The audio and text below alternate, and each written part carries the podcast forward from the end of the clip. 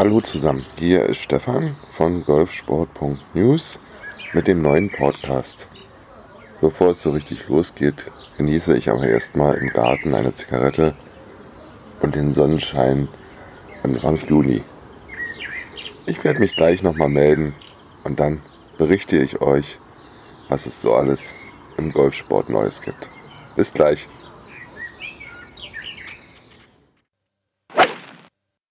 Dann wollen wir mal schauen, was so die Profis in dieser Woche treiben. Fangen wir mal mit den Damen an. Auf der Ladies European Tour ruht der Ball immer noch. Da geht es erst in der nächsten Woche am 6.7. in Thailand weiter. Auf der LPGA Tour wird vor den Toren von New York City gespielt, in Galloway. Dort stehen die ShopRite LPGA Classic Present bei Acer auf dem Programm. Aus deutscher Sicht ist dieses Wochenende nur Sandra Gahl bei diesem Turnier dabei. Sie startet um 7.59 Uhr Ortszeit von T10.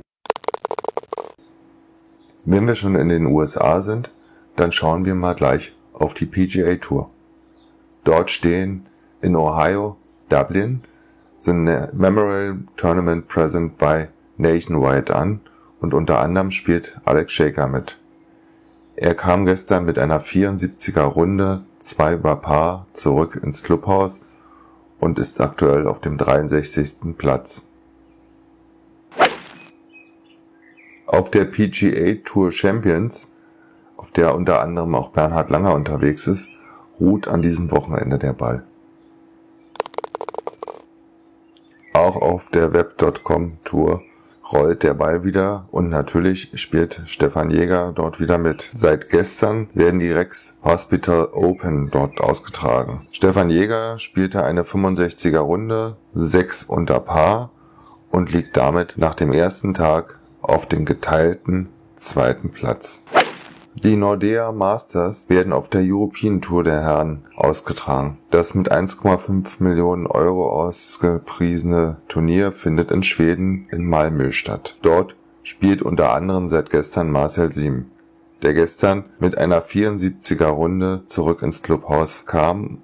Der zweite deutsche Golfer, der in Schweden unterwegs ist, ist Sebastian Heisele. Er spielte gestern eine 76er Runde und startet in gut einer Stunde seine zweite Runde.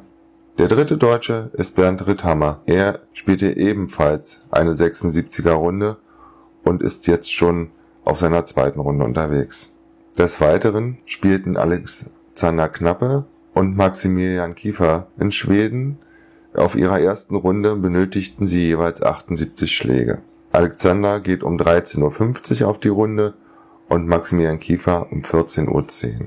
Und zum Abschluss müssen wir noch Florian Fritsch erwähnen, der mit einer 81er Runde den ersten Tag beschloss. So, das soll es eigentlich erstmal gewesen sein. Jetzt kommen wir zu den Sachen, die rechts und links neben dem Golfplatz passieren. Wie ihr sicher mitbekommen habt, wurde ja Tiger Woods in dieser Woche verhaftet.